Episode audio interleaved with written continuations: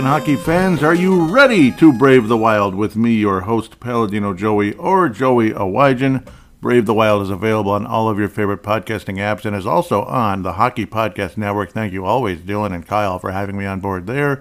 I thank each and every one of you always for downloading and listening to this show. It is a great pleasure to be back on board with you once again today.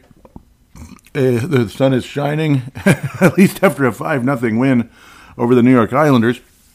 But before that, things really took, things were continuing to down spiral to a point of epic proportions, especially a 5-0 loss to the Arizona Coyotes. But thankfully, the Minnesota Wild recover after the 6-0 loss, to the Arizona Coyotes and beat the Islanders 5-0. And Marc Andre Fleury is now all alone in second place for wins for goaltenders in the National Hockey League.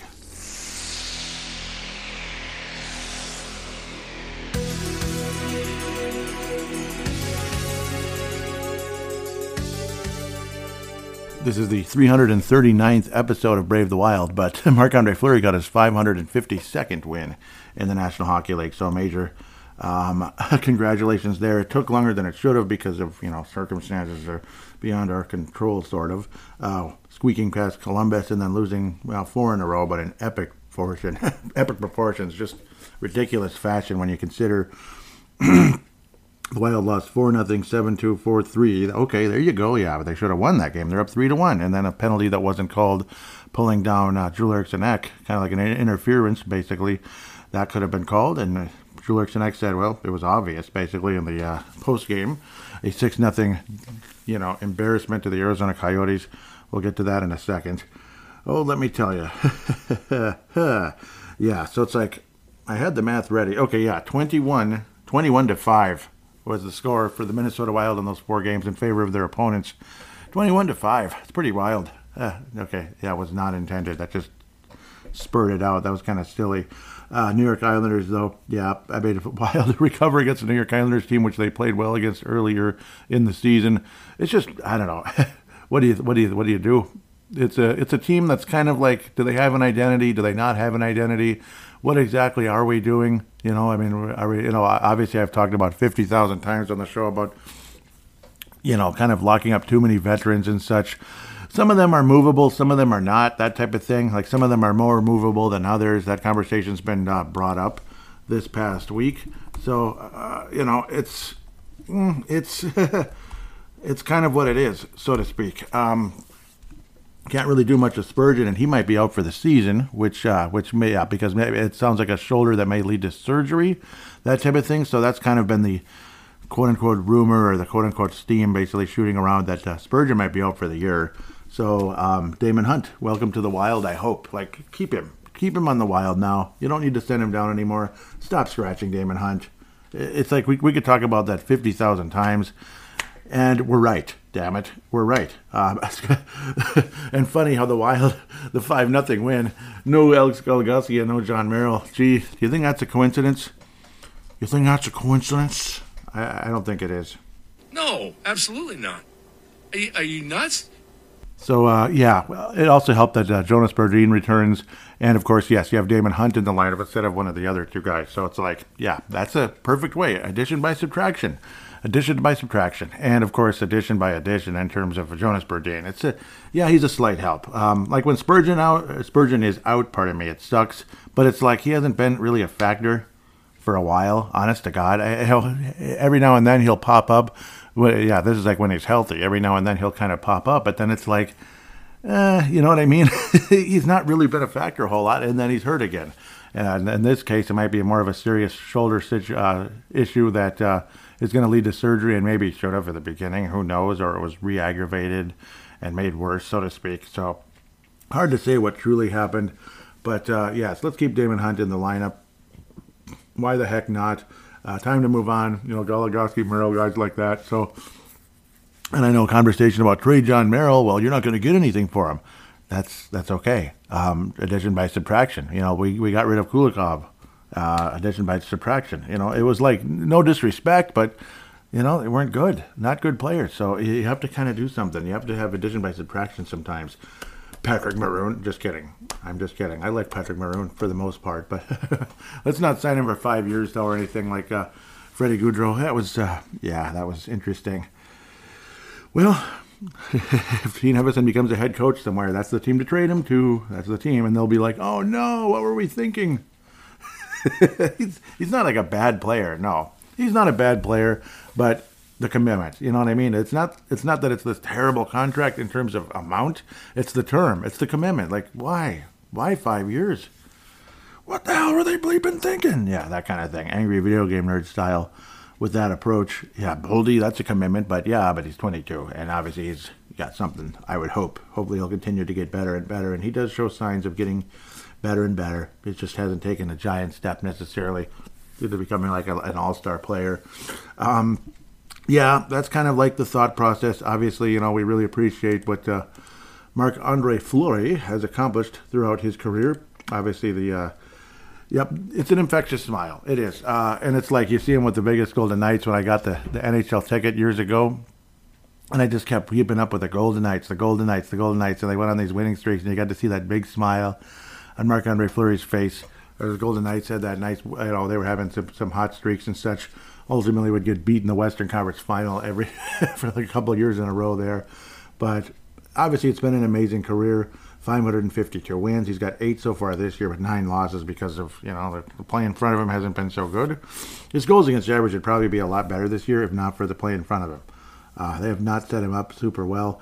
It's actually ironic. He had his lowest goals against average the year we traded for him, and he looked awfully mediocre, in my opinion, when he was with Minnesota. But I suppose, gosh, he was 9-2 during that stretch. But interesting. That's really interesting, because Talbot was so good for a while. It's kind of weird when you think about it. His numbers were actually kind of good. I mean, 274 isn't that great. But, obviously he's had great seasons with the Penguins. He has cups, but I mean the two later cups were as a backup goalie. Unfortunately, Murray was the goalie in the Stanley Cup final in those series, and during most of that playoff run, unfortunately, that's why ultimately the Penguins exposed. It's crazy to think about that, isn't it? Though how the Penguins exposed him and ultimately sent him to Vegas. Vegas was very happy to take him on, and they went to the Cup final. Unfortunately, lost.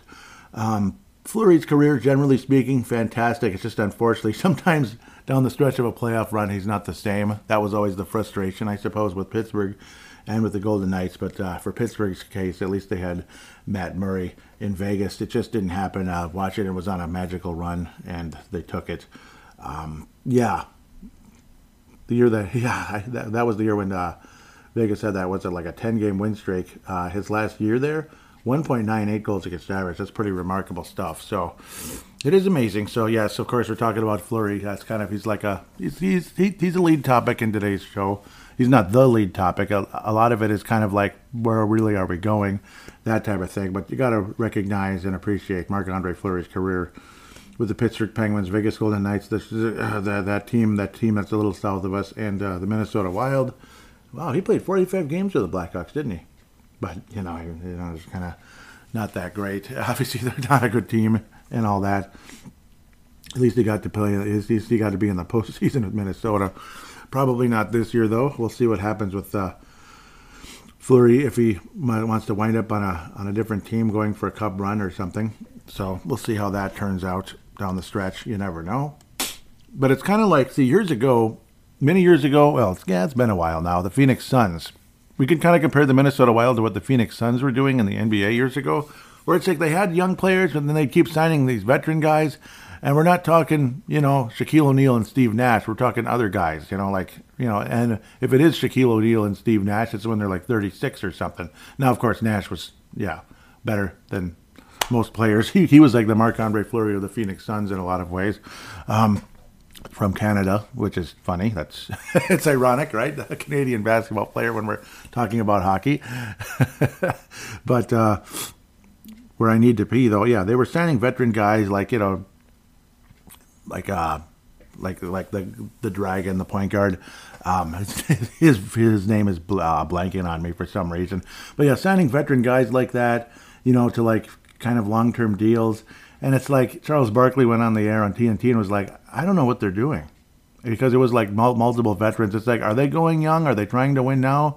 It's like, yeah, the Wild are always kind of trying to win now. But they really kind of can't win now, can they? They kind of can't win now, so why are we trying to win now when we can't? It doesn't make a whole lot of sense, so it's a little weird. Again, the good news is you have a pretty good farm system. You can't put all your eggs in one basket with that either, I understand. But at the same time, you know, I don't really want to put my eggs with Ryan Hartman and Marcus Foligno either, you know, guys like that. So, and Frederick Gaudreau, yeah, guys like that. But yes, you do have potential going forward with the Lamboses and such, who's probably not going to be an all-star player, but I guess you never know. I wouldn't say indicators are that Carson Lambos is going to be an all-star defenseman. Faber, probably. So that makes up for it, because I don't think a lot of us thought that Faber was going to be as good as he is when he first was traded to Minnesota. We thought he'd be a nice, solid guy, but I don't know. He's a top-pair type defenseman. He is. A lot of us saw him as a, you know, top-four defenseman, that type of guy, second pairing, and then hope for the best. But he looks like a top-pair to me. He does. Doesn't he look like that to you?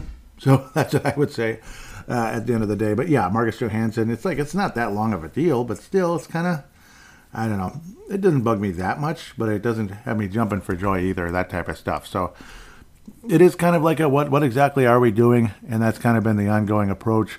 Judge Zolgad brought up during that famous Bill Guerin conversation this week where he faced the media like midterm, whatever, you know, mid-season conversation where Judge Zolgad said, yeah, is there going to be a point in the season where you have to kind of say, we're not going to make deals to, you know, we're not going to be buyers. We're going to possibly be sellers instead.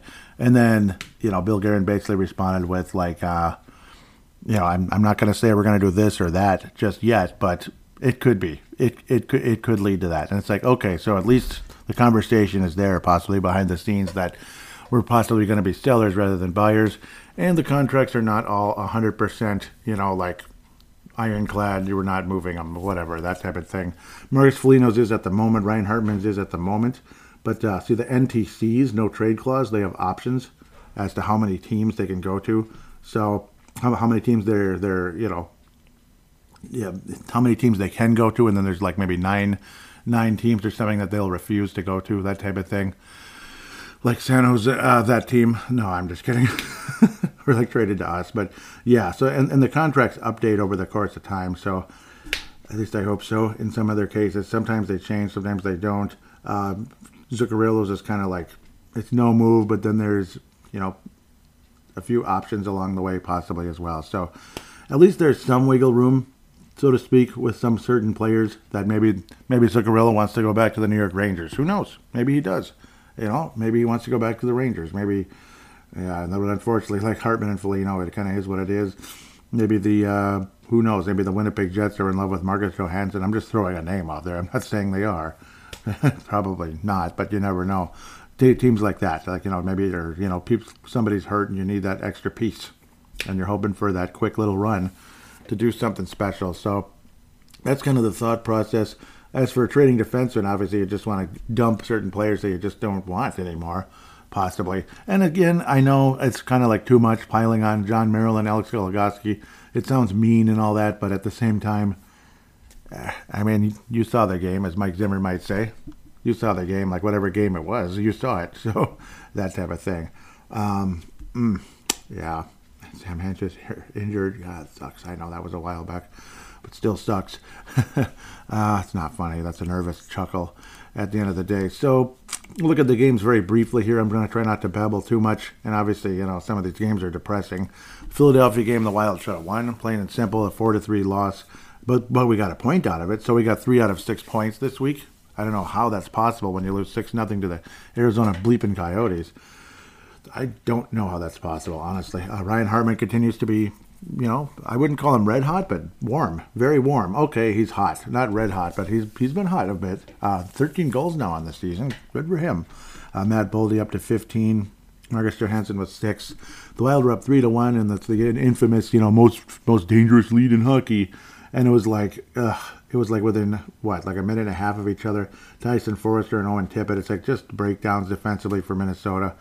And you got to see the frickin' Philadelphia Flyers tie the game up in a minute and a half. Of course, late, like into OT, Joel Eriksson Ek was definitely interfered with. The penalty was not called. And naturally, Philadelphia would score on the power play instead. Joel Farabee. Joel, his 14th goal of the season on the power play in overtime. That's kind of like wonderful news, I guess. If you're a Philadelphia Flyers fan, yay. They're not going to in the playoffs. Yeah, gosh, they're second place in the Met, at least at the end of that game, 22-14-6. And people are talking about how great the East is. Well, it is, but I don't know. That's not that great of a record to be second place in your division. But, yeah, I mean, there's other teams out there that are insanely dangerous. It's like they're obviously good teams, and maybe it's like they're beating up on each other, and that's part of the reason, because the competition's pretty tough out there. Minnesota Wild dropped to 17-19-5. Marc Andre Fleury frustrated, and I'm sure the rest of us frustrated as well. Then you got to see the return of Kirill Kaprizov and Philip Gustavsson against the Arizona Coyotes. There's no way we're going to lose this one. I mean, you know, yeah, Philip Gustavsson back. He's back. He's going to be ready to roll. But wait, goaltenders usually coming back after a layoff, like say they've been hurt or whatever the case is. Usually it is like an injury of some kind. It's usually not a good day. Usually not a long layoff, but you have to come back at some point. So hopefully everything will be okay. It's Arizona. They're certainly better than they've been. This is probably the best Arizona team in 5 or 6 years at least. And they got Matt Dumba, who's got, 5 points in like 40 games. Yay. No, yeah, they have Matt Dumba. Connor Ingram would face 38 shots and stop all of them. Philip Gustavsson would face 18 shots and 5 goals would go in.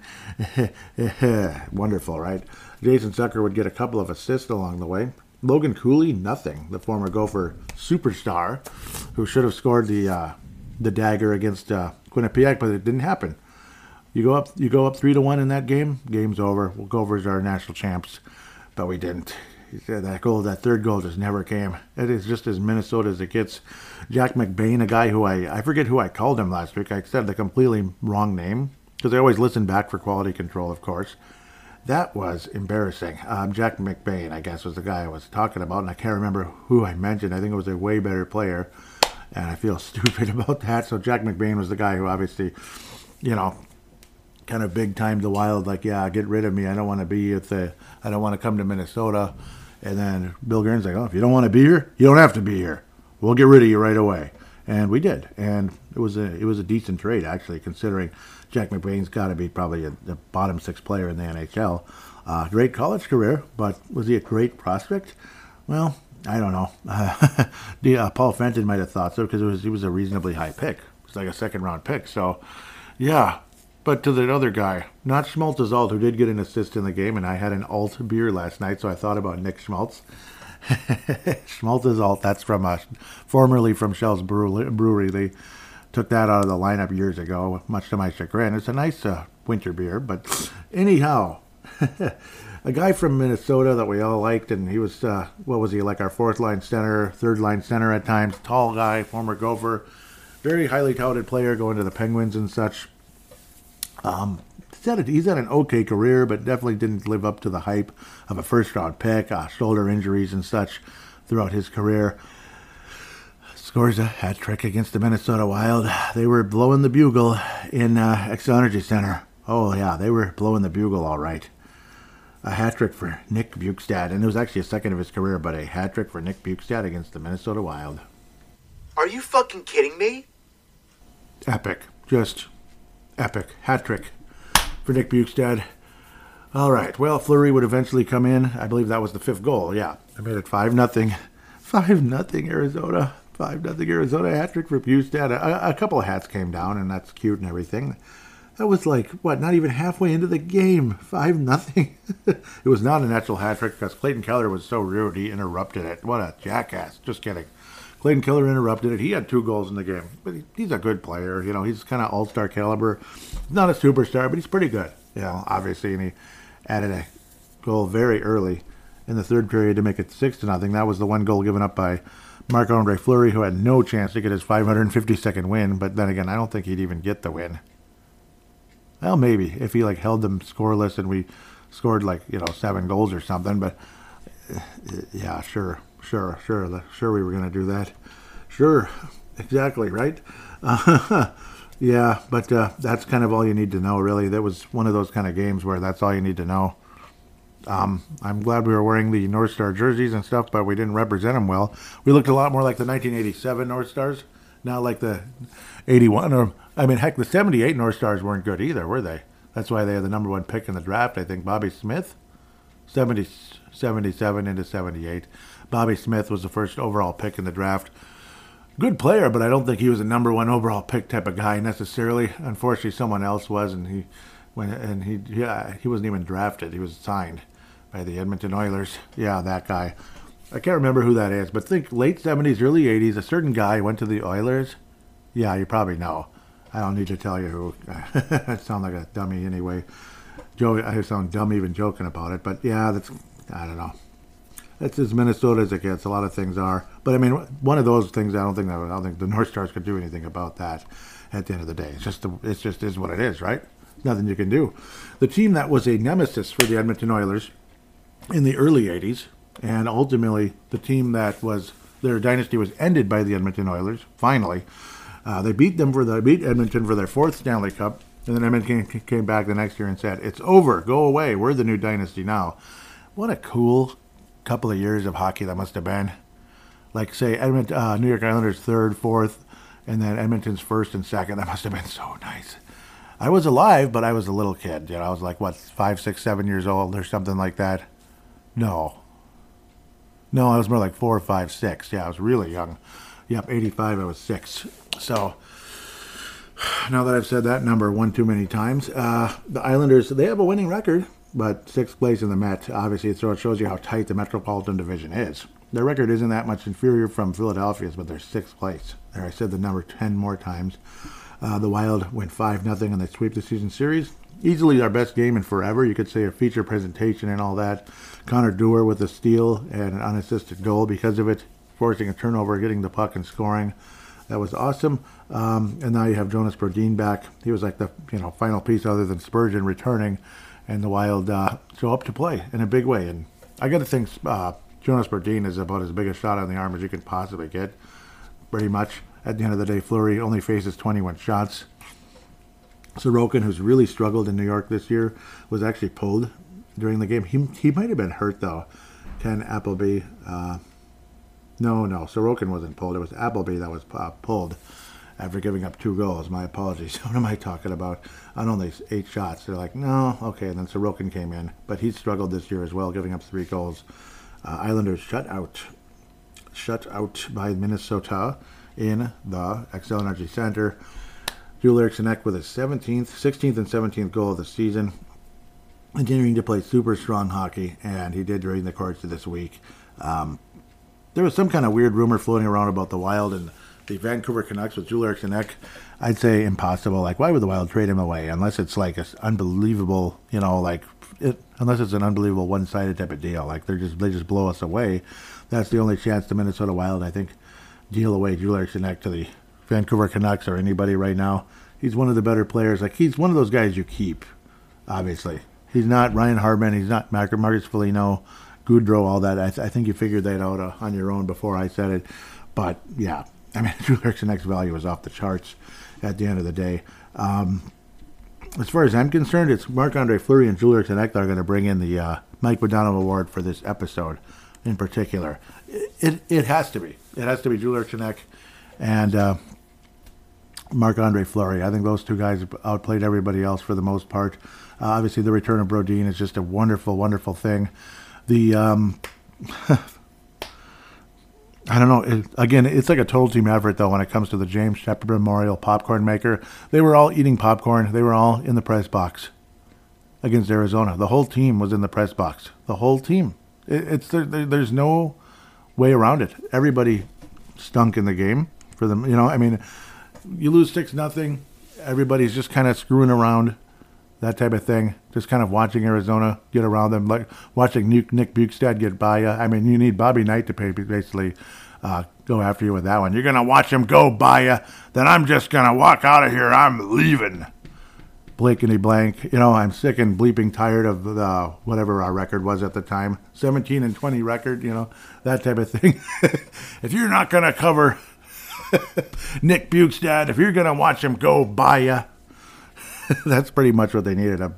Bobby Knight. Of course, there was a players' only meeting, and then Bill Guerin, after that, again, in the mid-season press conference, basically said, yeah, I mean, it could lead to that we could be selling players.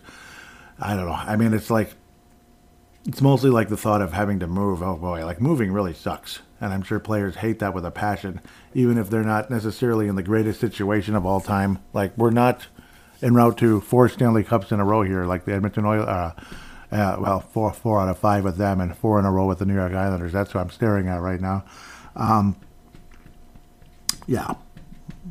We're probably not en route to any type of a dynasty team anytime soon. So it's like, yeah, I mean, the thought of leaving the Wild isn't necessarily the end of the world.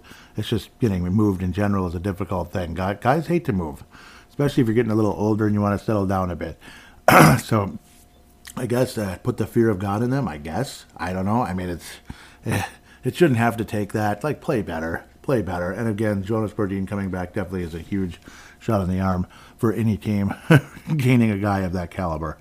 You know, he's not Nicholas Lidstrom, but he's not that far away from being a perennial all-star defenseman either. He's pretty much about that kind of guy, just about, for the most part. Not Nicholas Lidstrom, of course, maybe a level below, but you get the idea. So with that said, again, that's pretty much your James Shepard, was the whole team basically against Arizona, because that was, you can't lose 6-0 to Arizona. It just doesn't make any sense, other than you just didn't even show up. So, sorry. That's a no-call, no-show. You get 2 occurrences for that, guys. Do that another day in a row, and you're all fired, or we'll consider that you quit, and it's a mutual termination, that type of thing, of employment. Just kidding. Especially if it was 2 in a row. With that said, no, they do that with Dallas, too, in a lot of ways. Of course, whatever. With that said, we're going to take a quick break. We're going to preview the upcoming games, look at the prospects, and of course, another wonderful fan interaction segment coming up. Let's go. And now a word from our sponsor at the Hockey Podcast Network, DraftKings. We know hockey games move fast, but with DraftKings Sportsbook, an official sports betting partner of the NHL, you can score faster than anything happening on the ice. This week, new customers can bet $5 and get $200 instantly in bonus bets. Download the DraftKings Sportsbook app with code THPN. New customers can bet $5 and get on the NHL and get $200 instantly in bonus bets, only on DraftKings Sportsbook with code THPN. The crown is yours. Look at a couple of notable games going into tonight's game on Thursday. Boston Bruins host the Colorado Avalanche. That's an exciting one. The puck line is plus 170 for Boston, minus 205 for the Colorado Avalanche. Plus 136 with Ottawa hosting Montreal. Philadelphia Flyers at Dallas. That's a classic. The Bobby Clark type of deal, right? Minus 218 for the hosting Flyers. Plus 180 for the Dallas Stars. Minnesota Wild and Lightning, of course. Lightning are a plus 170. Minnesota Wild minus 205. Ouch. What? That's how that goes. Canada matchup. Calgary's been hot, kind of, sort of. Toronto's all over the place. Calgary's minus 225, hosting the Toronto Maple Leafs, who are a plus 185. Oilers, who are red hot, are hosting the Seattle Kraken's, plus 114, minus 135. Again, this is the puck line. Golden Knights at Rangers. Epic. Golden Knights, minus 230, plus 190 for the New York Rangers.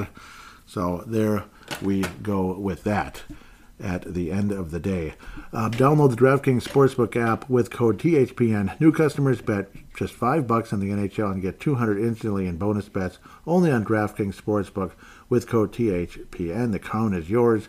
Gambling problem? Call 1-800-GAMBLER or visit www.1800gambler.net. In New York, call 877-8-HOPE-NY or text HOPE-NY 467-369. In Connecticut, help is available for problem gambling. Call 888-789-7777 or visit ccpg.org. Please play responsibly on behalf of Boot Hill Casino and Resort in Kansas.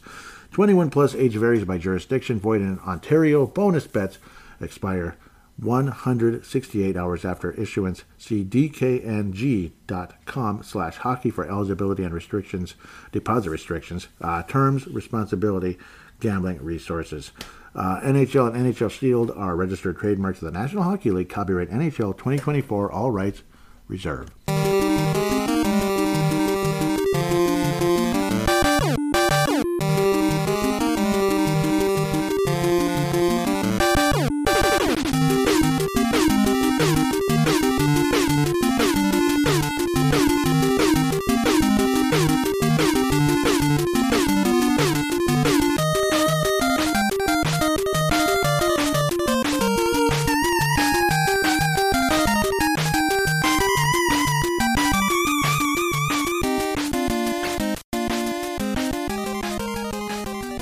are back here on Brave the Wild, segment number 2, preview segment. I believe it's 4 games, and yes, I thought so. We're going southeast, folks. We're going southeast. It's going to be a bit warmer, but of course, by the time the Wild goes southeast, no, it's still cold. It's still cold. It's not going to be warm until Sunday, actually, around here. It's crazy to think those of you that, well, most of the country in the United States, it was a massive tsunami of cold weather. I mean, really cold weather. When we're talking 15 degrees in Austin, Texas, and it was actually warmer on the edge of Greenland in certain areas, like 20-something. Greenland, something's not normal there. That's pretty cool, pretty crazy.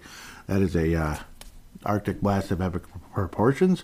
But we're going southeast, so they get to warm up in Tampa and in Miami area of Florida, and then North Carolina. Is it rally for them? Oh boy. And then we come back to host the Washington Capitals. Every team has a winning record. Every single team.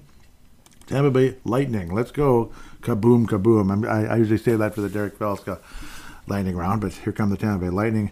5th place in the Atlantic, 22-17-5. So, yeah, it shows how competitive the Eastern Conference is. They're in 5th place. The Tampa Bay Lightning are in 5th place. That team. Of course, Jared Spurgeon might be out for the year. Vinny Lettieri, probably a broken bone in the foot. And Sam Hentges has been out since October. Yep, sucks. I like Sam Hentges, dang it. Eric Sternick, he's been out since, January 11th. Did not play. Okay, well, he didn't play then. Tanner Janot, here's your reserve as of Jan 6th. Hayden Fleury. Ooh, Hayden Fleury, huh? Here's your reserve. Happy New Year. I hate that phrase now. I've heard it too much already. Stop saying it. Stop saying it, okay? But that was on New Year's Eve that day. Anyhow, Tampa Bay 7th in goals. Wild are 25th. Goals against their 28th. The Wild are 21st. It's weird. The Wild lost 4-1 in a listless performance on Jan the 4th. Last time we played Tampa, because, yeah, that was just 2 shows ago. Very recent, as we came into this year called 2024 anyway. Who cares? It's the same hockey team when we're in the same jobs and all that stuff, so... Whatever's happy or new about it, get back to me on that one, please. I'd like to know. Please. Anyhow, power play number 20 in the league is the Minnesota Wild. Tampa Bay Lightning, number 1. Numero uno. Yeah. Penalty kill, the Wild are 28th. Tampa Bay is 14th. Would be nice to have better special teams. I mean, they're both in the upper half of special teams in the NHL, is Tampa Bay. The Wild are in the lower half. In fact, we're in the bottom of the bottom when it comes to penalty kill. Penalty minutes, we both suck, 29th and 28th. Minnesota is 29th, of course. Got to stay out of the box, both of us. So on and so forth. Tampa Bay 4-1 in their last 5. Because, yeah, that Minnesota game kind of got them going. Of course, they got thrashed by Boston 7-3 after that, but then beat L.A., New Jersey, and Anaheim. Not bad. Home games, but, L.A. and New Jersey, not bad. And crushed Anaheim 5-1. Here come the Lightning, possibly. We'll see. Vasilevsky, 2.86 goals against average. It's almost as bad as us. 2 shutouts for Jonas Johansson. Interesting. Only 1 for Vasilevsky. But Jonas Johansson, 3.45 goals against average. What's up with that? And both goalies under 90 in save percentage. Vasilevsky, 89.8. Johansson, 89.1. Okay. Kucherov, 72 points on the season. Almost 2 points a game, man. He is kicking some major buttocks. 28 goals and 44 assists. 23 power play assists, 10 power play goals. Stamkos, the wily veteran now with 41 points. About half. That's just crazy when you think about that. But still, point-a-game player, and he's got about halfway to Kucherov. It's crazy. 9 power play goals. Braden Point at 7 power play goals, but 44 total points on the season. Cirelli, bigger guy. Wild would have liked to have had him in the bottom 6 at one point, but, we didn't get him. He stayed with the Tampa Bay Lightning. 8 goals, 9 assists, 17 total points for him. But, yeah, there's a lot of minuses on Tampa Bay, and that's why they just, I don't know, it's just not as good. It's like, the vibe isn't as good. They're not shutting people down like before. Everybody's minus this and minus that. It's crazy. Minus 17 for Nichols Paul, who has 23 points. Hedman's a minus 4. He's actually one of the better ones, which is funny. Hagel, the bagel, minus 1. Brandon Hagel, 13 goals, 22 assists. Minus 20 for Steven Stamkos. Minus 20. What's up with that? And I know, oh, why do you care? Why do you care about it? Well, it's you're on the ice and you're down 20 goals.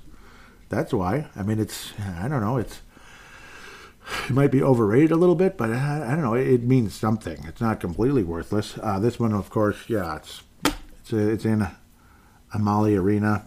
I don't think the Wild beat the Tampa Bay Lightning. They've been on fire. They've been, striking while the iron's hot. Ha, that was funny. I don't know. I don't think the Wild beat the Lightning, even though there was nice momentum there. The Wild had success against Tampa when they were like Stanley Cup good. And then it's funny, when they drop off a little bit, now we can't beat them. That figures. But I'm sure it'll be a better performance. We're not going to lose 4-1 or anything. It'll be like 3-2. I think it's going to be lower scoring. But they've been playing way better, Tampa Bay. So, again, there's a lot of minuses, but that's from earlier in the year. We'll see what happens. I hope the Wild get the job done, but I think it's a 3-2 loss in Tampa, Florida. And now speaking of Florida, now it's the actual Florida Panthers, the Eastern Conference champion Florida Panthers, Amarant Bank Arena. Yeah, I know, I said it twice. They're second place in the Atlantic Division, doing a lot better than Tampa. So better record than last year. And, of course, 2 years ago they had the best record in the league by far and then lost in the second round. They finally got out of the first round, but lost in the second round. Barkov out Wednesday, January 17th against Detroit, so he'll probably play against us. Who knows? Nick Cousins, injured reserve as of the 3rd of January. Anyhow, 14th in goals, the Wild are 25th. 5th in goals against, the Wild are 21st. We beat the Tampa Bay Lightning 2-0 way back at the beginning of the season. One of our early wins in the year, and it was pretty impressive. Florida was the defending East champions. I think they started kind of crappy, but they've definitely improved since then. Power play 13th, penalty kill 5th. Ooh, but 31st in penalty minutes. So, but their penalty kill is outstanding. So their penalty kill has to work a lot. They get even more penalty minutes than the Wild. But 5th place in the league, pretty impressive. That's probably one of the reasons they're competing for a division title. They have lost 3 in a row though, and it's not been real pretty. After beating St. Louis 5-1 and LA 3-2, they lost to New Jersey 4-1, Anaheim 5-4. And they still struggling Detroit Dead Things 3-2. Detroit Dead Things, they're better, but they're still not, good enough. And obviously it's a tough conference. This could be back-to-back losses, but I don't know. You're going to see Gustavsson in one and Fleury in the other. I mean, duh, no kidding. I think you see Fleury versus Tampa. That's my guess. Yeah, after the 5-0 win, Fleury versus Tampa, Gustavsson versus Florida. I think it's a 3-2 epic game versus the Lightning. It might be similar here, like a 3-2 win for the Minnesota Wild versus the Florida Panthers. Let's look at the players a little bit. Bobrovsky, who almost won a Stanley Cup there. Stoller is the former Calgary Flame. 2.22 goals against average. That's outstanding, but no shutouts, but consistent performance. 91.3 for him. Bob with a 19-year contract. I know I'm slightly exaggerating. Only slightly. 2.36 goals against average, save percentage 91.1 with 2 shutouts on La Saison. I think the Wild win this one 3-2. So it's going to be kind of like a switcheroo type of deal. I'll probably be backwards. It'll be opposite, but we'll see. Sam Reinhart, formerly of the... he was on the Buffalo Sabres, right? Struggled, third line, barely, the other Sam, not nearly as successful with the other Sam, the one from Calgary, because they got both of the Sams that were struggling. They were highly touted players who were supposed to be top-line, stars in the NHL, or hopefully you're going to be that, at least a top-6 guy who's real competitive and all that, 60, 70, 80 points a season. Sam Reinhart might get 90 points this year, 33 goals already. He's already tied with what Matt Boldy did last season in only 44 games, 23 assists. 56 points for Sam Reinhart. Outstanding. And definitely helping with Barkov getting banged up a little bit. He's still, all-star plus, if you know what I mean. 40 goals, 35 assists. 40 games, 35 assists. Not quite 40 goals. Reinhardt's probably going to get there, though, for the first time. And congratulations to Sam Reinhart. Well, Anton Lindell, we had to wait a little while, but now it looks like maybe, hopefully, Marco Rossi is better than Anton Lindell. Lindell definitely got to the NHL a lot earlier, and he was okay, but now only 2 goals, 12 assists in 40 games were only 14 points. Kulikov, the former Minnesota Wild player that we dumped for, was it cash considerations? 11 assists. I mean, it's again, it's not personal, it's business. Not trying to be a jackass. So, yeah, not trying to be a jackass. Just sometimes it, I don't know, it's just not a fit, and you got to make room. Brandon Montour, who was out forever, only 9 points, 1 goal, 8 assists, and 28 games. He's been really slow out of the gate. What did he have, 73 points last year? Montour. So his tour this year has not been nearly as exotic or exciting or whatever. It's not been nearly as exciting. Oliver Ekman-Larsson, 22 points, 44 games. Not too bad, obviously. Not too bad at all. 8 power play assists for him, but 16 power play goals for Sam Reinhart. He's been a killer. Watch out for Sam Reinhart, but I think the Wild win 3-2 over the Florida Panthers, in my humble opinion. The most likely guy to score versus Tampa, Kirill the Thrill is for real, and against the Florida Panthers, Marco Rossi will score against Anton Lindell's Florida Panthers. What do you think of that? Marco Rossi. It's been a few minutes for him, unfortunately. What just happened? Why is it doing that? Oh, stop. This thing just wants to piss me off here. I apologize. I don't know. I don't know why it does things like that. Carolina Hurricanes on Sunday, kind of afternoon, later afternoon. How dare you interrupt playoff football? That's terrible. Seth Jarvis leads the team in goals. Yep, he was the draft pick during that season. Yep, and he fell a bit later. He's turned out to be pretty good. I didn't expect Seth Jarvis to be as successful as he's been. Frederick Anderson, that's the main goalie there, formerly now. At least, well, at least for now. He's been out since the 6th of November. Wow. Frederick Anderson, that's probably one of the reasons they haven't been so good, unfortunately. Martin Nikas didn't play on the 15th. He's been out since the 5th of January. And Pyotr Kochetkov, Rod Brindamore says that he had a concussion protocol situation as of Jan 11th. So that's unfortunate. Rod Brindamore, of course, the head coach of the Philadelphia Flyers. Just kidding. Former Flyer player, but head coach of the, you know, they call them the Carolina Hurricanes anyway. And he played for the Hurricanes, too, and won the Stanley Cup. Also, 5th in goals in the league, 4th in assists. I don't usually bring up assists, but that's a gaudy number, so I got to bring it up. 4th in the power play. That's pretty good. And 7th in the penalty kill. That's nice. Really, really nice. 3rd place in the Met. 24, 14, and 5 on the season. It's a nice team. And I picked them to win the Stanley Cup, and I've been wrong. I picked them, I think, 2 or 3 times the last 2 years, and, of course, I've been wrong. Yep, that's January 21st, and the next game will be at the end of February, Tuesday the 27th, in Xcel Energy Center. This one, of course, is in PNC Arena.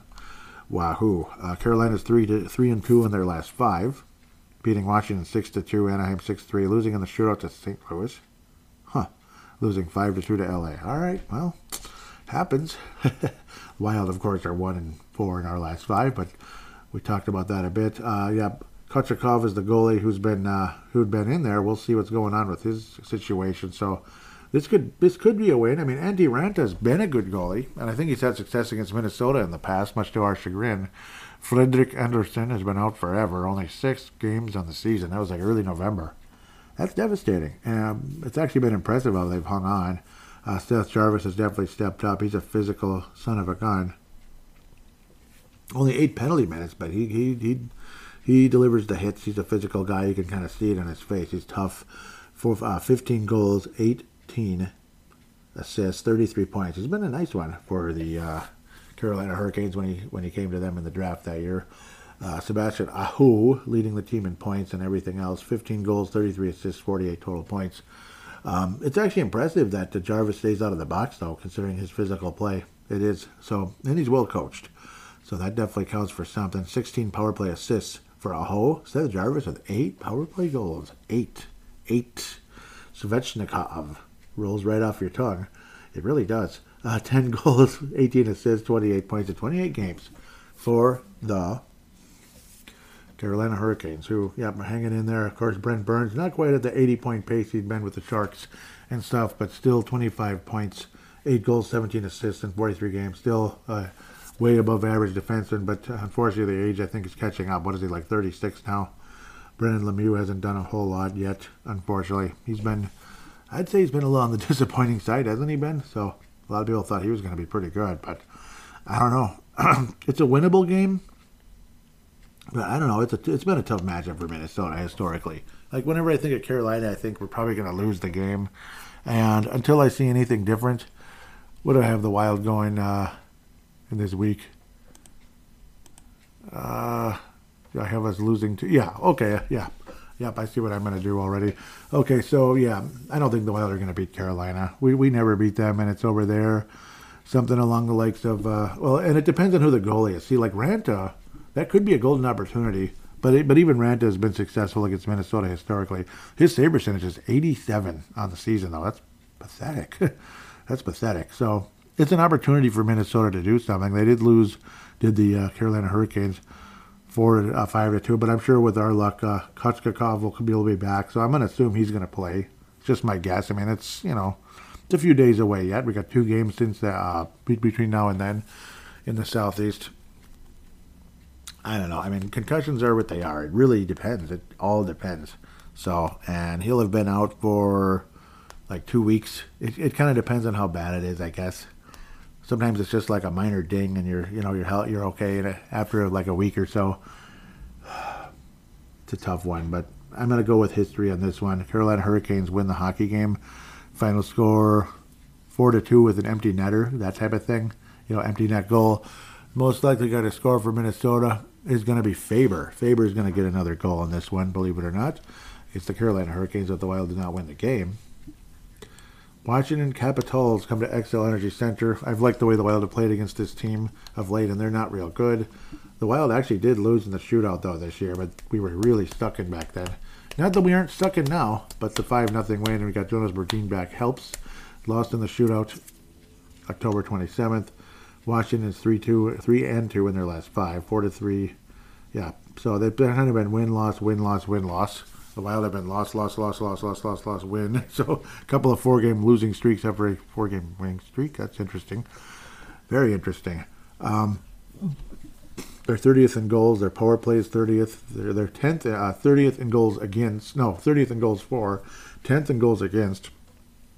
They're 5th in penalty minutes in terms of, like, way less than us. Yeah, 160 less than the Wild. That's nuts. Penalty kills 13th. Power play 30th. They're just not scoring goals, basically, in Washington. And maybe Ovechkin won't play. He was out for Jan 16th, so we'll see. This is next Tuesday, so that's plenty of time for him to possibly recover, depending on how severe the injury is. You know, is it severe? Is it not? Charlie Lindgren. Yeah, Charlie Lindgren's been pretty good in that. 2.24 goals against average. That's good. 9.29 save percentage with a couple of shutouts. Kemper, not really good. 3.13. Save percentage of 89.5 and one shutout.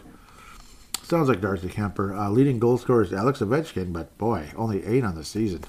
And I remember he was struggling like this, and then he had a hat trick. We were like, oh, wow, Ovechkin hasn't done much this year. Wow. Huh, that's surprising. And then boom, boom, boom, it was 3 one-time goals, basically. You know, like one-timers. Oh, that sucked. Yeah, but only 27 points in 39 games for Alex Ovechkin. That's shocking. Nick Dowd, the son of Jim. That's right, the former Minnesota Wild, and of course New Jersey Devils Stanley Cup champion. Not a whole lot to brag about there in Washington. I think the Wild win this hockey game at the end of the day. For the sake of time, let's keep moving here. It's going to be a 4-2 win for Minnesota, and maybe 5-2, something like that. But 4-2 win. I don't know, because like Lindgren's been good, so who am I kidding? But maybe it'll be Kemper in that. We'll see. 4-2 win for the Wild. Kirill Kaprizov again? No. Should it be? I mean, I always imagine him scoring against Washington. Yeah, let's go with Kirill Kaprizov versus Washington. 4-2 win for the Minnesota Wild. Boldy, though, is going to have multiple points in the game. So I'll throw that as a minor little kind of a parlay, you could say, going forward. With that, we're going to take a quick break. We're going to look at the prospects real quick. What am I talking about? Jumping ahead here a little bit.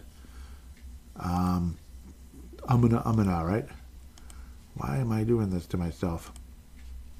So, yep, I should have had this up a little better, and I apologize for that. Yep, Spacek finally had a point there this past week. He's now at 4 on the season for Iowa. They're still struggling, though. Valsteed, whatever you want to call him, gave up 4 goals in his first game back with Iowa. So that 7-0 demolition didn't help. McIntyre had been better, but they weren't scoring. And the only guys that score pretty much are like some of the veterans.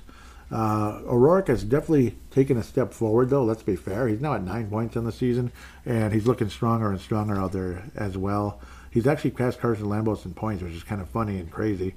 Johansson's at 7 points. He chipped one in not too long ago. Spacek, I hope I've been saying it, not SpaceX. Spacek, David Spacek, got his third assist, his fourth total point with Iowa in 26 games overall. But yeah, I mean, Beckwin got an assist this past week.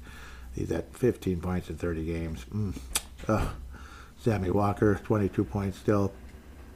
But it's been frustrating. Kaden Bankier, I mean, like, the whole team is quieted down. Bankier's been playing well, but I mean, not earth-shattering. He started out better than he's been. He's actually already a -9 in only 15 games.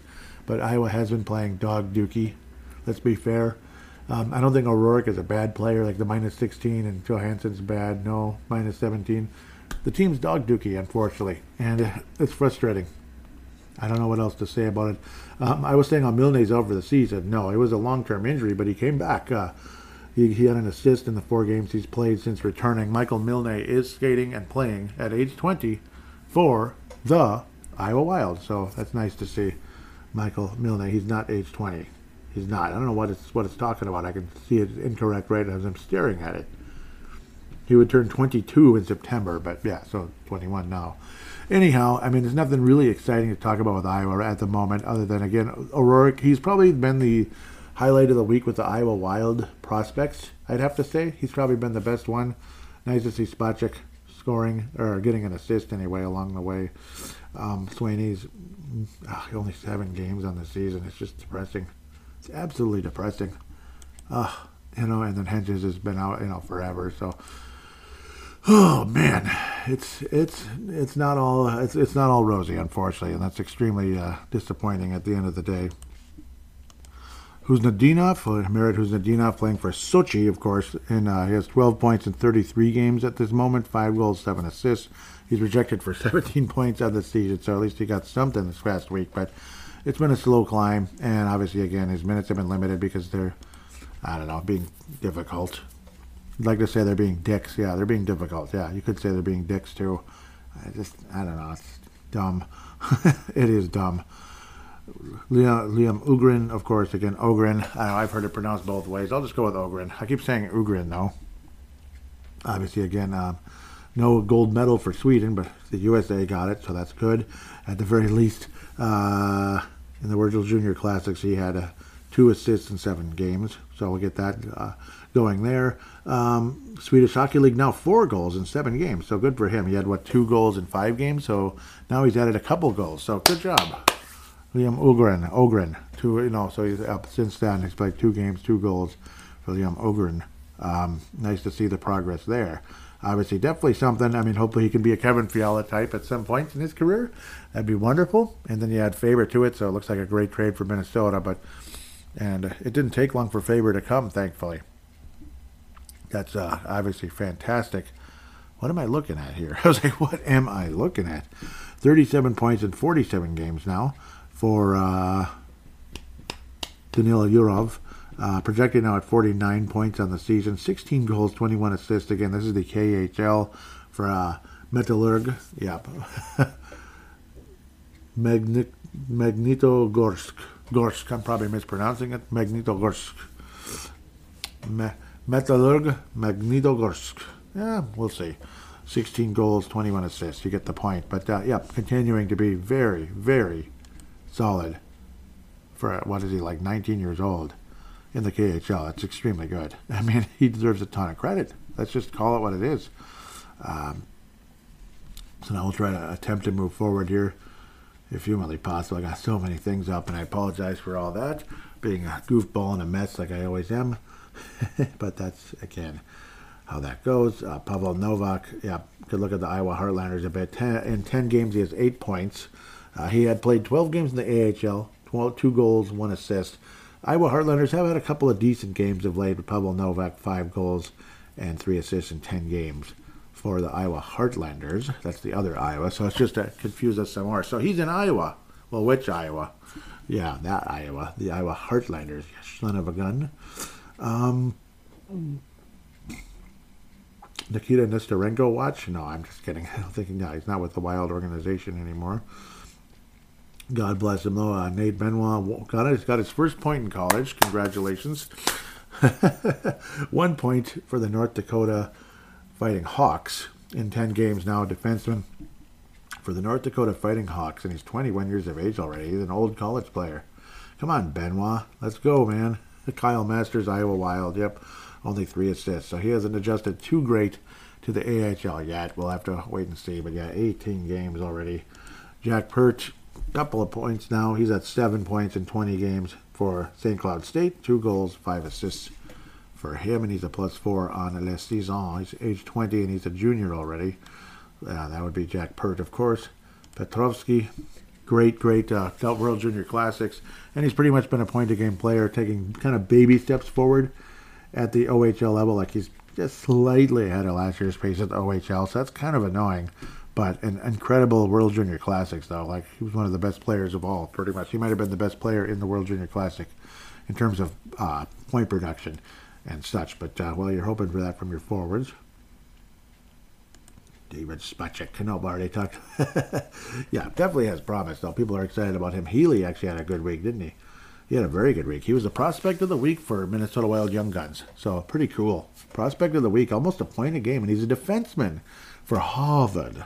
Harvard Healy, 15 points, 6 goals, 7 assists. Great week this past week. Unfortunately, he's a -16, but Harvard isn't exactly, as good at hockey as they are at being lawyers and stuff. So we'll see if Healy is going to approach the bench. But hopefully he's approaching an NHL bench rather than the bench of that kind, and he ends up being a nice player in the league. But really step it up. I mean, that's pretty good for a college defenseman, so major credit. That's good for him. Regular Renz, again, continuing to take baby steps forward. 22 points, 8 goals, 8 assists, 16 points for the ever-dangerous University of Denver Pioneers. They're Pioneers, all right. Hunter Haidt, 48 points. Again, he's not much ahead of last year, really, honestly. Hopefully it's developing more of a mental game and all that and such along the way. I can't say he's blown anyone's socks off. I mean, there's hope and all that, but we'll see. He's still only 19, so you can't complain too much. Second off spirit. I remember last year he got up to that horrible start with the Barrie Colts and then exploded with Saginaw and then quieted down after that, unfortunately. Jimmy Clark of the Minnesota Golden Gophers, 22 points, 4 goals, 5 assists at age 19, 9 total points. His freshman year at the University of Minnesota. Kalen Parker, been pretty solid with the Moose Jaw Warriors. He's got 27 points. That would be again in the WHL. So 5 goals, 22 assists for him, and he's a +10 on the year versus being like -40-something with the Victoria Royals previously. Aaron Pionk, again, 18 points, or excuse me, not 18, 11 points. He's about a point a game guy now in 20 games. Half a point a game is more accurate. I apologize. Half a point a game player as a defenseman, coming in on a Hermantown playing for Duluth, not having to travel too far there to get to the UMD. Riley Haidt continues to be, obviously one of the better ones. Quieted a little bit this week, though. It certainly didn't have a dominant week, and Healy definitely took advantage of that and earned that Prospect of the Week award at Minnesota Wild Young Guns, MNW players. Prince George Cougars, though, Riley Haidt still almost 2 points a game, but not quite there at this stage. He has quieted. 22 points, 50 assists, 22 goals, 50 assists for 72 total points in 40 games. It's definitely nothing to sneeze at, but a quiet week, and it happens. Kumpalainen is literally a point a game, point a game, point a game, point a game, point a game, point a game, point a game, point a game. 31 points, 16 goals, 15 assists for 31 points, 31 games. He's just been keeping the pace forever. And Charlie Stromel, well, he got his 6th point, 3rd goal on the season. Good for him. 18 total games, only 6 points. So he's at 0.3 points a game if you do the simple math there. Second year of Wisconsin and on pace for about the same numbers as last year. In fact, you could argue he's actually lower. But at least he's better in the minus category. The plus-minus category and his penalty minutes are down. But it is a better coach at the moment. Well, obviously, Hastings is a pretty damn good coach, let's just say. I'm not trying to crap on the former guy, but Granato. But at the same time, I mean, Hastings is an established guy. So let's just call it like it is. Unfortunately, they did not win the national championship, did that team. So that's how that goes at the end of the day. So what's next? Yeah, that's the end of the prospects. Charlie Stramel, not the happiest way to end some of these. I should not start with him. Or I should not end with him. It's kind of depressing. I don't know. Hopefully things change, but not looking like the best first-round pick the Wild ever made. With that said, we're going to take a quick break and jump into fan interaction ASAP.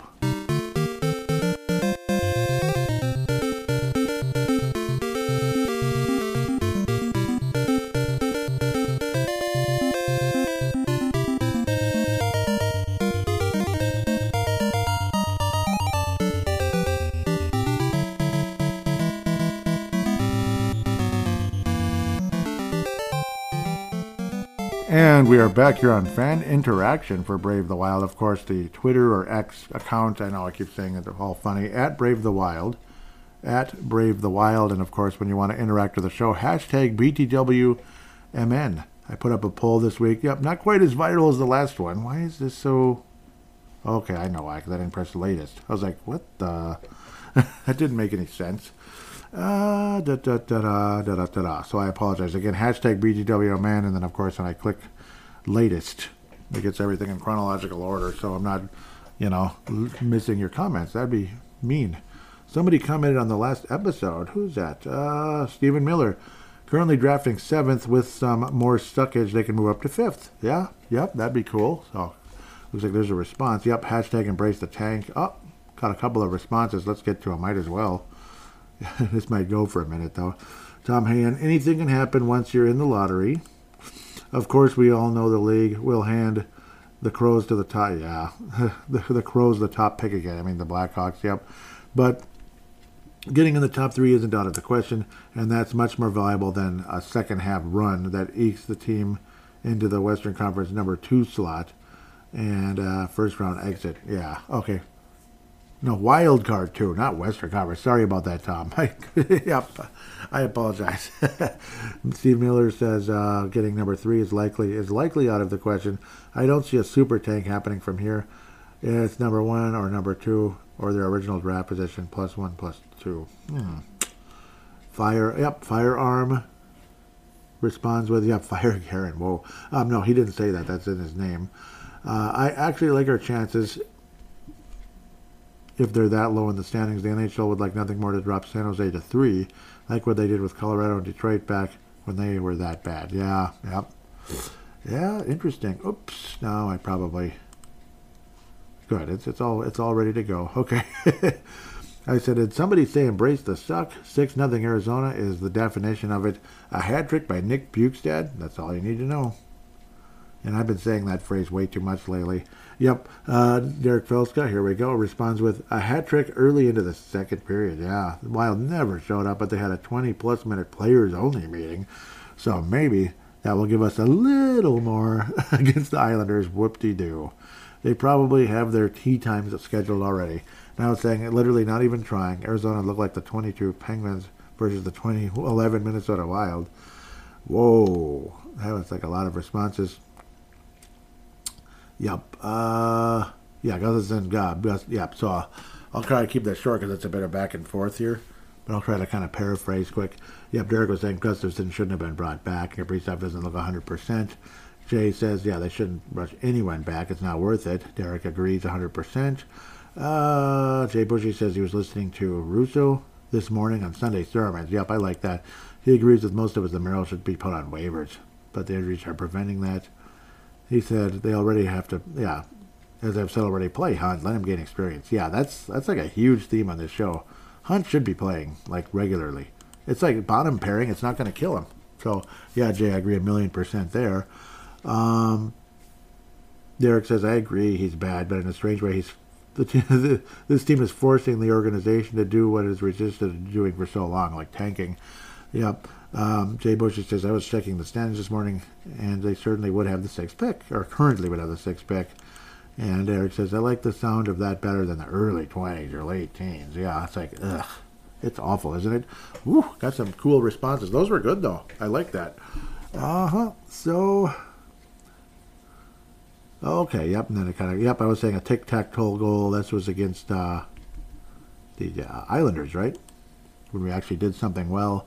Yep, I was talking about a tic-tac-toe goal on MLK Day, whatever. Derek responds with, well, I realize that for a fair portion of the Minnesota Wild's most recent skid that not everyone was there, but the effort and focus seemed to be there tonight. Perhaps another chewing by the GM worked. I hope so. I was like, basically like, I guess so, at least for now. And he says a little bit of column A versus column B. I was saying, or else maybe the Islanders flat suck. So I mean, he's saying, yeah, probably that. Yep. So here comes the Atlanta. They say there's talk out there that maybe Atlanta might get an expansion team again, which is kind of crazy. It's like, is it third time's a charm? 3 tries. Even the Oakland Raiders didn't get 3 tries, did they? At least I don't think so. Nope, unless they leave Vegas, but nobody's leaving Vegas. They stay in Vegas. There's nothing about leaving Vegas and staying in Vegas. They are staying in Vegas. Like, who would leave Vegas when it comes to a professional franchise at this point? It's a gold mine. It is. Anyhow, I was saying if the NHL gives the city of Atlanta a third choice, what name below would you like them to be? Feel free to comment as well. Hashtag BWMN, hashtag Crease Podcast. I put out 4 choices, and I absolutely have one that I like the most, but I don't know, they're all kind of fun, except for one. It's like a broken record player, but I don't know. Anyhow, Atlanta Firebirds, Atlanta Thrashers again, Atlanta Coral Snakes, the Atlanta Alligators, which rolls right off your tongue, but doesn't mean it's the best choice. Atlanta Thrashers, 66%. Huh, okay. And yes, we'll get to what we'll get to the reasoning, but yeah, it's, I can understand it. My choice would be Firebirds, even though apparently that name's out there in the, I think it's in the AHL or maybe the ECHL. It might even be the AHL, so that's the one annoying side about that. It's like, oh, shoot, I forgot. Yeah, shoot. But it's a cool name. Why can't we bring that to the NHL instead? But I suppose it's possible. It's not impossible. Like the Colorado Eagles. Gee, I've never heard of the Eagles before. Fly, Eagle, fly. Fly, Eagle, fly. Yeah. Atlanta Alligators, third place, 6.2%. And the Coral Snakes got dead last at 4.1%. I think any of those are cool. Obviously, it's all animals. There's nothing about Hotlanta or anything crazy like that. Derek Felska, the Thrasher is the state bird of Georgia. I'm going to stick with the Atlanta Thrashers. I have a hat and a jersey. I'm all ready for a Thrashers reboot. I was saying I can understand, and it's a decent name. Like I say, the Loons with the soccer team. That's our state bird. That's our MLS team. You know, Major League Soccer. So, yeah. Who also know what Minnesota is by choking in the Western Conference Final a couple of years back, up 2-0 in soccer with just a few minutes left. Is like, how do you blow that? Like how? It was so bleeping frustrating. Frankly, I'm tired of this episode. He wasn't saying that to me. It's, but maybe he is. I don't know. That's the name of the Twitter. The Atlanta Temps, as in temporary. Nice. Logan Jensen says, no, Salt Lake. And that might trigger a new poll. Like, imagine if Salt Lake gets a team. I might bring up a couple teams. I like that kind of stuff. I like naming new teams. I think it's fun. Most of the time, we're disappointed, though. Oh, yeah. It was going to be the Minnesota... The women's hockey team. Let's have a name for that. There's I have some cool ideas for that one. That could be fun. Let's just say a name or two that could have been the Wild's name. Yeah, that would still fit in perfectly fine for the women's team. Yep, I'll keep that quiet until I put the poll out, and I better remember to do it. Thankfully, I did do the Atlanta one, even though I had it done, and then I didn't post it because I didn't want to post it at like, you know, I was like about to go to sleep, and my mind starts wandering. I'm like, oh, I thought it might look awkward if I posted at like 1 a.m. or something. Alan R. says, let's just say Alan, I think there's a good number of people here in Atlanta, so he's from Atlanta, who prefer something different. Me too. Firebirds would be my first choice if possible. I agree. That'd be cool. If possible, Atlanta City Seal. Yeah. That'd be cool. Ultimately, a new team would be welcomed with open arms and wallets here. I was saying, yeah, Firebirds are the best. Lizard to Kaprizov. Traitors, so I want them to be called the Traitors. Bo says, like the Firebirds idea, but we'll probably have a generic Flames jersey. Maybe. I don't know. I don't know. I like the Flames, dang it. I like Flames jerseys. So, yep, there's that poll. Whoops, why am I? Yeah, I liked my own tweet. What am I doing that for? So we'll keep going. The Derek Felska Lightning round. Oh, yep. Okay, Stephen Miller adds one last one. The placeholders, okay. So the Derek Felska Lightning round hath returned. Da-da-da-da. Fly, Eagle, fly, right? Just kidding. I am not sure I see a team that lacks identity as much as I see a team that is inconsistent in effort from game to game or sometimes week to week. I also think there are some dead leaves that had to play far more than they ever should have. Number 33 and number 4, yep.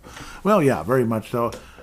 Yeah, the identity probably wasn't the best way to do that. It probably wasn't the best way, but yeah, I'm probably not going to title the show anything like that, so I apologize. It's like, it's not identity, it's more of like, what are we doing exactly? Like, I don't know, but I mean, I know it's been kind of an ongoing tiring theme, but it's true though, like the signing the veterans and such over and over again. So like are we, yeah, like why are we in such a win now mode when it's not really a win now team? It's kind of dumb. So that's kind of what I meant by that. Next one, GM Bill Guerin said he isn't going to wave the white flag just yet on the season. Isn't the team more or less doing that for him already with their inconsistent play and the hole they've already dug themselves in the standings?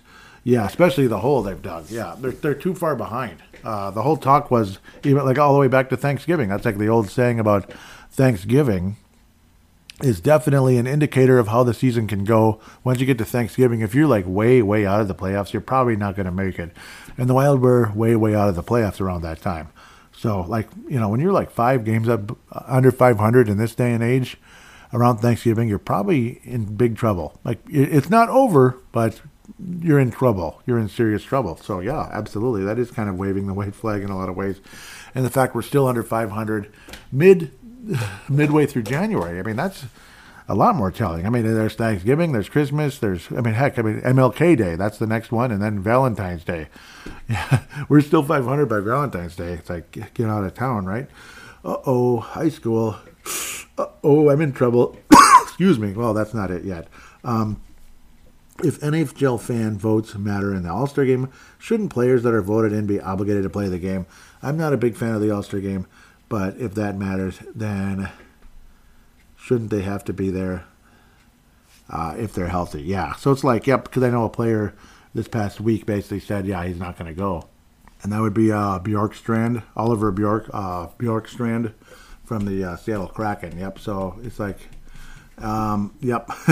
So that's kind of where things are going there at this stage. So players would rather go on trips and such. So yeah, it's like he already had it planned. Maybe he wasn't expecting to go to the All-Star game anyway, so it's like he wanted to plan a trip, and it's like, you know what, I'm not canceling it just to go to the All-Star game. So yeah, I mean, I understand. It's kind of a catch-22, I suppose.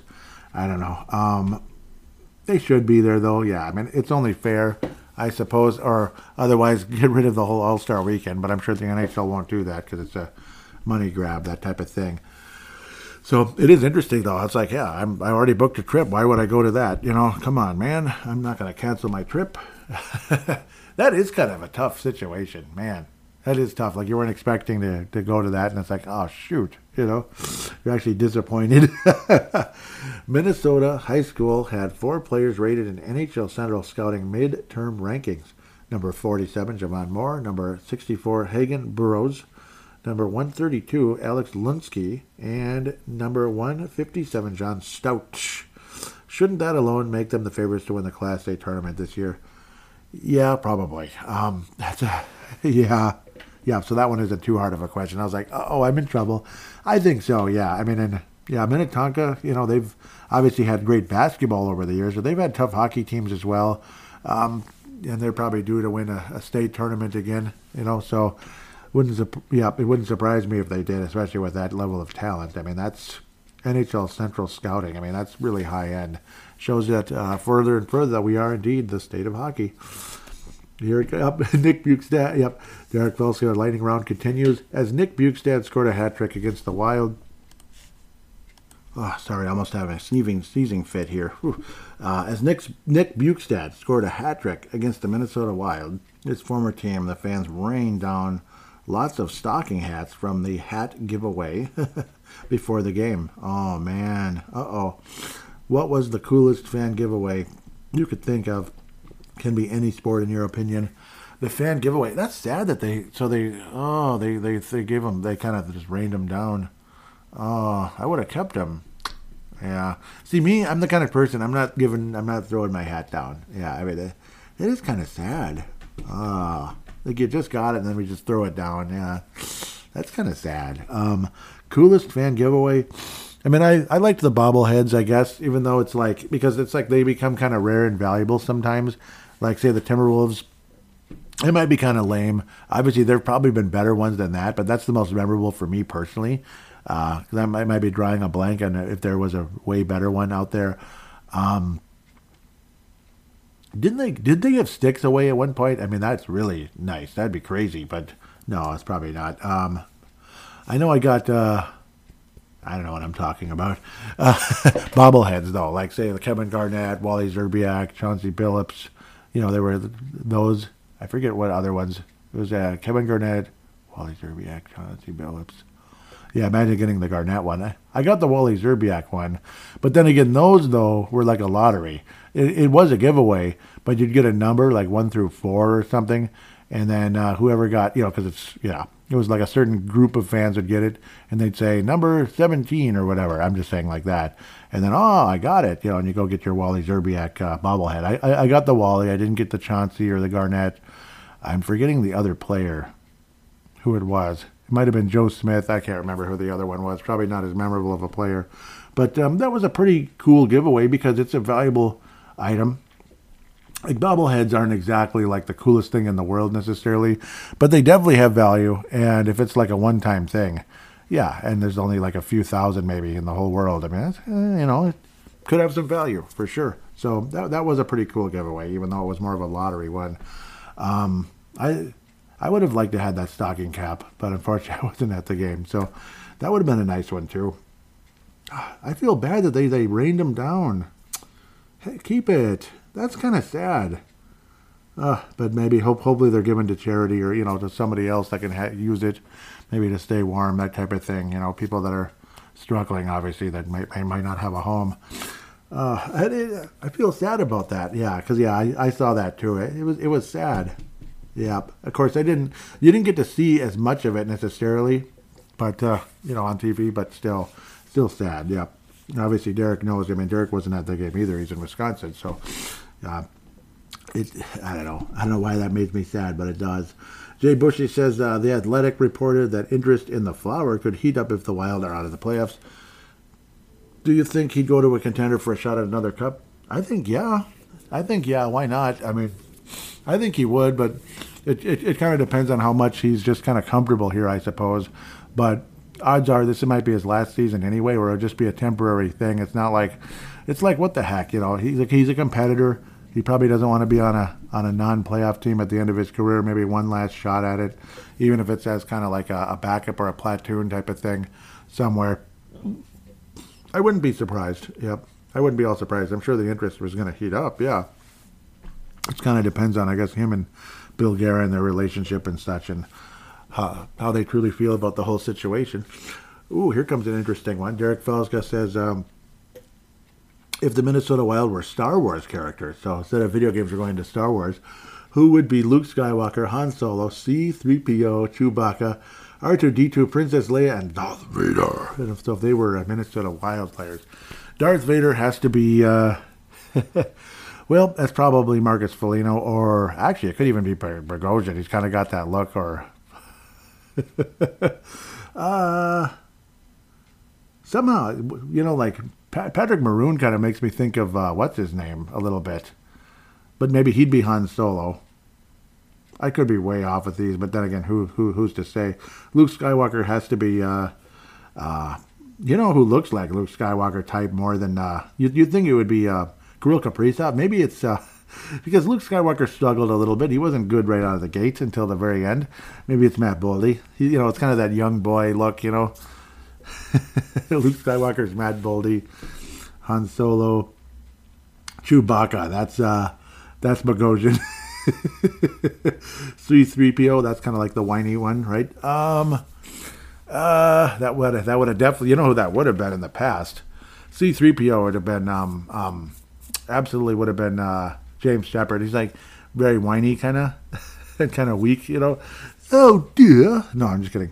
Han Solo. Well, you know who kind of looks like him a little bit? Kind of the closest might be Duhaime. Yeah, Brandon Duhaime. R2-D2. Kind of the quiet, kind of just do stuff. Maybe that's Kaprizov, because R2-D2 just got the job done, didn't he? Like, he always got the job done. He was the best. So maybe that's Kaprizov, actually. So Skywalker's Boldy. Han Solo is Duhaime.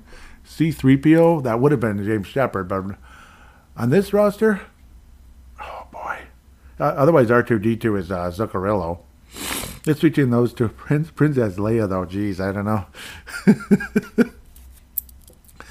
Oh, man. Princess Leia. Oh, I don't know if I want to do that one. That's that's oh boy, I'm gonna get. I don't know. That's a tough one. So Skywalker, Boldy, Solo is Duhaime, C-3PO. I haven't even decided that one. Chewbacca is Bogosian. Dang it, I don't know. Princess Leia is Matt Dumba. No, okay, I'm just kidding. C-3PO. That might have been. Yeah, see, like the Timberwolves have had a lot of whiners over the years. That'd be like what's his name? I don't know. D'Angelo Russell. He's like a C-3PO, or even Carl Anthony Towns. Shoot, at times. I'm having a hard time actually. I would have to kind of. Oh Lord, what did I do this for? All I'm doing is making it hard on myself. I don't know. Joel Eriksson Ek. No, maybe Freddie Gaudreau's C-3PO. There we go. Princess Leia. John Merrill. Yeah, he's got the longer hair too, doesn't he, most of the time? So John Merrill's Princess Leia. Yeah, so there you go. Okay, that's fine. Yep. It's like, I don't know why I blank so much about little things. So yeah, that's kind of where we're going there. I think I said everybody. C-3PO is... Didn't I say somebody? Yeah, Gaudreau. Gaudreau's C-3PO. R2-D2 is Kaprizov because he just gets the job done, that kind of thing. Might not be as talkative as some of the other guys. Darth Vader is Foligno. Yes. So that is everybody. Yeah, cool. That was a fun one. Oh, and that does wrap up the questioning. That was awesome. Thanks for that. That was a nice send-off there. Derek Felska coming in out of western Wisconsin. Coming from Elk River, ultimately. But no, that was funny. I like that one. That was cool. Yep. So hopefully my choices were okay. Maybe I might throw that one back at you just for fun to see what characters you would choose. You and Kalisha and Teresa might choose for that one. That's a fun one. I like that. I'm going to throw that on your next show if that's okay. So as soon as the bat signal comes out, or maybe you don't even, because I think last week I don't even know if they did the bat signal for crease assist. So better wrap up the show here. I'm babbling a lot and it's getting late and all that. So I'm probably boring you with some of my ongoing back and forth here with myself, basically, right? Oh, maybe this, maybe that. So anyhow, big shout out, obviously M&W Young Guns. Minnesota Wild prospects again. Obviously, love the you guys love what you guys do. Proud to be a part of it, even though I haven't posted in forever. But still love the conversations we have and such. And yeah, I mean, really nice talking about Ryan Healy this past week. That was really good news to see him emerging like that. Big shout out to Minnesota Wild Global, Scott Cavendish, David Abraham, Kathy Main, Chad Walski, Chance Kostick, David Kostick. You know, awesome page. Kathy Main, if I didn't mention. Michael Fick. Yeah, that's a great page. Patrick Turner coming from Minnesota Wild Nation. Huge shout-out back to you as well. Coming in out of Florida. Awesome. Great Facebook page for the Minnesota Wild. And, of course, the Crease and Assist podcast. Derek Belska, Kalisha Townsville, Teresa Ferries. And I'm going to throw the Star Wars question at you when I get the chance. why the heck not? That's fun. That stuff is fun. It's creative. It's fun. It's entertaining. My picks might be, maybe you think they're warped and dumb and crazy, but that's kind of the fun of it, right? Maybe some of you think that Kirill Kaprizov is Princess Leia. So, and I don't mean it as an insult, but I don't know how else to put Princess Leia, though. I don't know. I mean, maybe it's Zuccarello, like Kaprizov and Han Solo. I don't know. I don't know what I'm talking about. I'm crazy. So, yeah, like I don't mean it as a bad way with Princess Leia. It's kind of tough, though, because it's, I don't know. I don't know where to go with that one. That's the hardest one to do. So we'll hear what you guys have to say with that one. I don't mean it as an insult to Princess Leia or John Merrill either way. I mean, it's just fun being fun about it. So hope nobody took offense to any of that one way or another, like, yeah, calling anybody inferior for whatever reason. So that's the tough one. I'm sorry. It just is. With that said, I hope all of you have a wonderful week. And Minnesota Wild, I guess 500 this week. And I guess the continue to embrace the suckage, I suppose, or maybe watch somewhat better quality hockey during the process as well.